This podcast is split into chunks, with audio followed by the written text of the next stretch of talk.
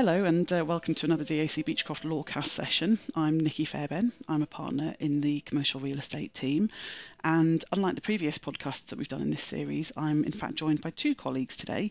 I have George, who is a senior associate in the real estate litigation team, and I have Alex Archichovska, who is a solicitor in the commercial real estate team.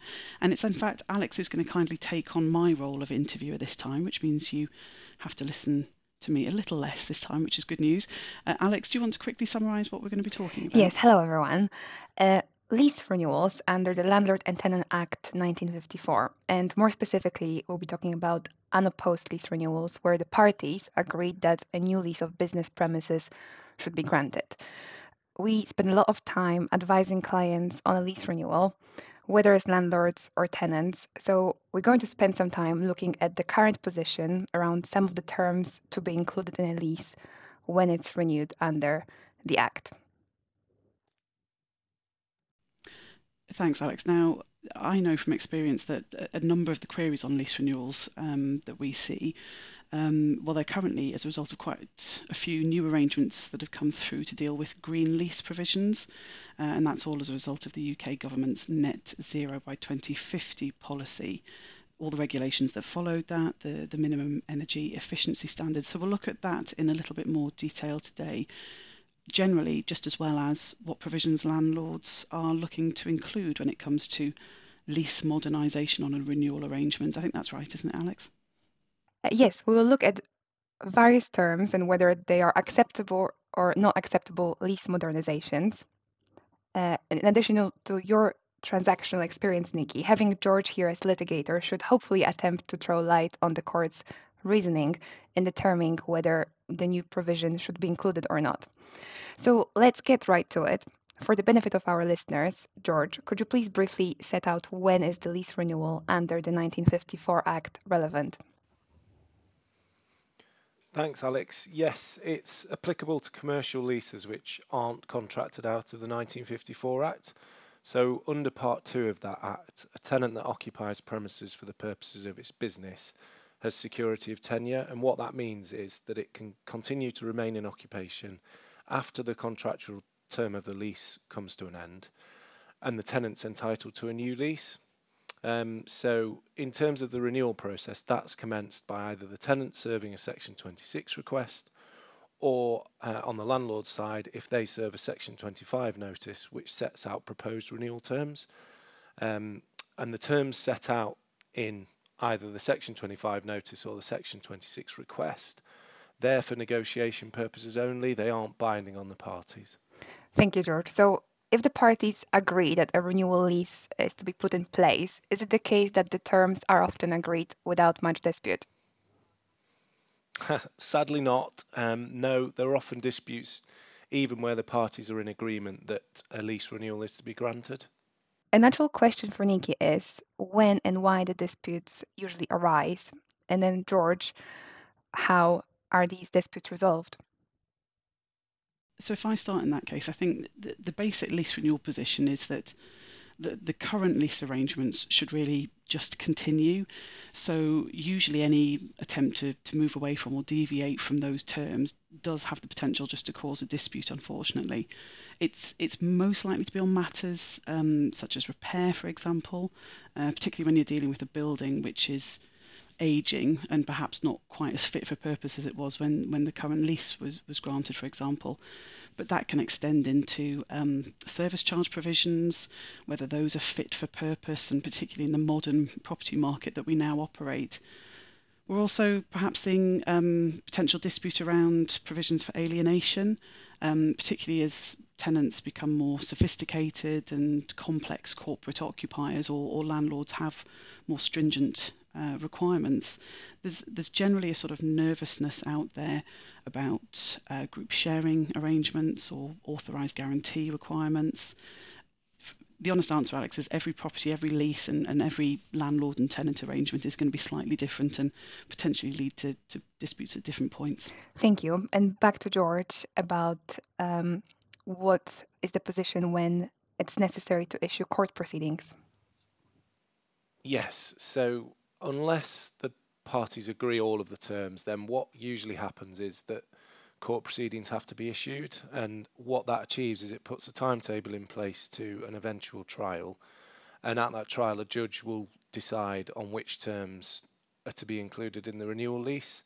Um, so, just as a quick uh, pointer, the court's general ap- approach to determining those lease terms was set out in a case from back in 1983.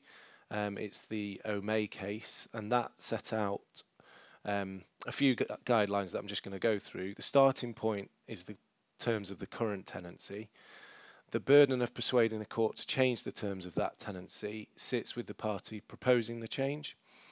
And then finally, that change must be fair and reasonable in all of the circumstances. Thank you. Uh, what are the most commonly disputed terms that you come across um, in your practice?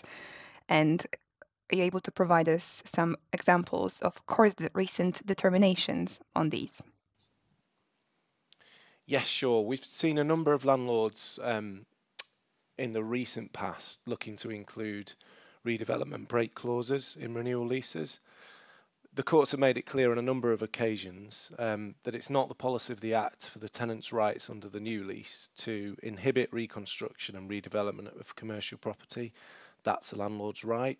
Um, if the landlord can persuade the court that there's a real possibility that redevelopment will take place during the term of the new lease, then the court's likely to include a redevelopment break clause. The landlord doesn't have to go so far to show that the redevelopment is imminent although its case is likely to be much stronger if it can make that point. Uh, what the court will try to do is strike a fair balance between allowing the landlord to utilise and redevelop its premises, but also to give the tenant a reasonable amount of security of tenure. Uh, one recent case uh, within the last year or so, uh, B&M Retail and HSBC Pension Trust addressed that question. Um, and in, in this case, the court said or, or looked into whether a redevelopment break clause should be included, um, and if so, how far into the term of the new lease should it be exercisable? Uh, here, the landlord had previously entered into an agreement for lease with a third party tenant, Aldi. Um, that agreement for lease was conditional on the landlord obtaining vacant possession and satisfaction of a planning condition. Um, and it had a usual conditions that if it wasn't satisfied by a long stop date in February 25, either party would be entitled to walk away. The issue here arose as um, due to an administrative issue, the landlord failed to serve counter notice in response to the Section 26 request that B&M had served. So, as a result, the tenant was entitled to renewal lease. The landlord couldn't oppose um, the tenant proposed a 10 year term and the landlord 18 months. So we can see uh, there was a big difference in opinion there. The landlord also asked for a redevelopment break clause, which was exercisable on six months' notice. Um, terms were not agreed, uh, perhaps unsurprisingly, and the matter proceeded to court. The case hinged, therefore, on whether there was a real possibility that the landlord would be successful in obtaining planning permission in respect of their proposed redevelopment. Whilst the court accepted that the consequences of a break clause would act harshly on the tenant because they would inevitably suffer some loss as a result of that decision, the court didn't find that that was an overriding consideration their conclusion was that it was appropriate to include a landlord's redevelopment break clause in the new lease. The court held that the break should be immediately operable on six months' notice, which would give the landlord every chance to achieve redevelopment aims. Thank you, George, for getting into the breakdown of the court's reasoning here. I think it's a lesson um, for the landlord and tenant on redevelopment break clauses is something to be aware of as to what type of building you're occupying as a tenant. Um, Nikki, um, we've also seen the attempt by the tenants to include the pandemic rent suspension clauses. Uh, so the provision stating that if the government or other appropriate authority orders the tenant to close due to a pandemic, such as COVID 19, then 50% of the rent under the lease will be suspended until the premises can be reopened for trade for, following the end of such measure. This is obviously something that is not included in the vast majority of previous leases before the pandemic hit, but tenants are now looking for greater protection on lease renewal. So, in your experience, do the landlords oppose it or accept it, and if so, to what extent? Uh, yeah, you're right, Alex. I mean, it's it's obviously much more commonplace now. Uh, pandemic clauses are much more frequent. Uh, what they very much do, though, is sit alongside the government guidance on whether premises should be open and trading or, or not. Um, now, no landlord will obviously want to be exposed to a tenant personally choosing to close and trying to rely on on those pandemic provisions. But I think you know, we're all very sympathetic to the experiences that we've just lived through, and and perhaps the concern is that it can happen again. So, understandably, some of our current lease, uh, lease negotiations, we are we are referring to suspension of rent happening. Um, the key is that it's linked to um, effectively approvals by competent authorities. So it's somebody in an official capacity who deals with the control of pandemic or epidemic or, or contagious diseases, effectively making it unlawful for those premises to be open or, or to trade, or alternatively imposing an obligation on the landlord so that it can't allow access to those premises. Um, now, you do need to think about how those provisions might have a knock on effect, really, because they can interface with insurance cover, um, you know, whether rent payments are picked up uh, by insurance cover, for example, during any period that uh, the the, the suspension applies, or for example, what happens to rent free periods that would have otherwise happened during that suspension time as well, and whether they're effectively tacked on at the end perhaps. So, having said that, these kind of clauses they are much more common. Um, I'm still seeing them feature perhaps more in arrangements which are personal to the current tenant, uh, who's a you know a well-known entity, a, a good payer. Um, perhaps they're not offered as a starting point on every new negotiation, but they, they certainly are more common practice, particularly in sectors which have been badly affected by these kind of pandemic issues recently. Thank you, Nikki. Um, so that's clearly a transactional negotiation breakdown that you've provided uh, to us on the rent suspension clauses due to pandemic. Um, George, what is the court's position on including the pandemic rent suspension clauses in a renewal lease then? So, um, going back to a 2021 case, um, Poundland Limited versus Toplain Limited, the court looked at whether a rent suspension clause should be ordered in a renewal lease. Uh, here, Poundland wanted a 50% reduction in rent and service charge, where, broadly speaking, they're unable to use the property or open the property for trade due to a lockdown.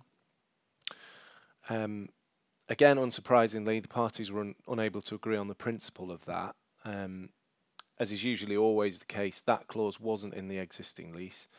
So the tenant had the burden of satisfying the court that the inclusion of that clause was fair and reasonable. The court in this instance found that that threshold hadn't been met. Um, so what that would do, um, it would impose a sharing of the risk in circumstances where a landlord had no control over the events um, and the court thought that that was going too far. Uh, they also mentioned that the tenant might have some recourse to government reliefs, um, so it did have something to fall back on. Um, so in that case, it wasn't prepared to say that a rent suspension clause should be included in the new lease. Thank you, George. Is the Poundland case considered to be the current leading authority on the COVID rent suspension provisions uh, meaning that the tenants will struggle to convince the court that it is fair and reasonable to include these provisions in a lease renewal unless the landlords agree to them. Yes, although um, it's only a county court decision, so it wouldn't be binding on other courts, but it is useful to see the approach that the courts have taken. Um, and given given what was said in the judgment, I can I, I can anticipate that other courts would likely follow that. Mm-hmm. Thank you. So, this concludes part one of our episode on lease renewals under the 1954 Landlord and Tenant Act. Uh, tune in for part two of this episode when we will be discussing green leases and turnover rents.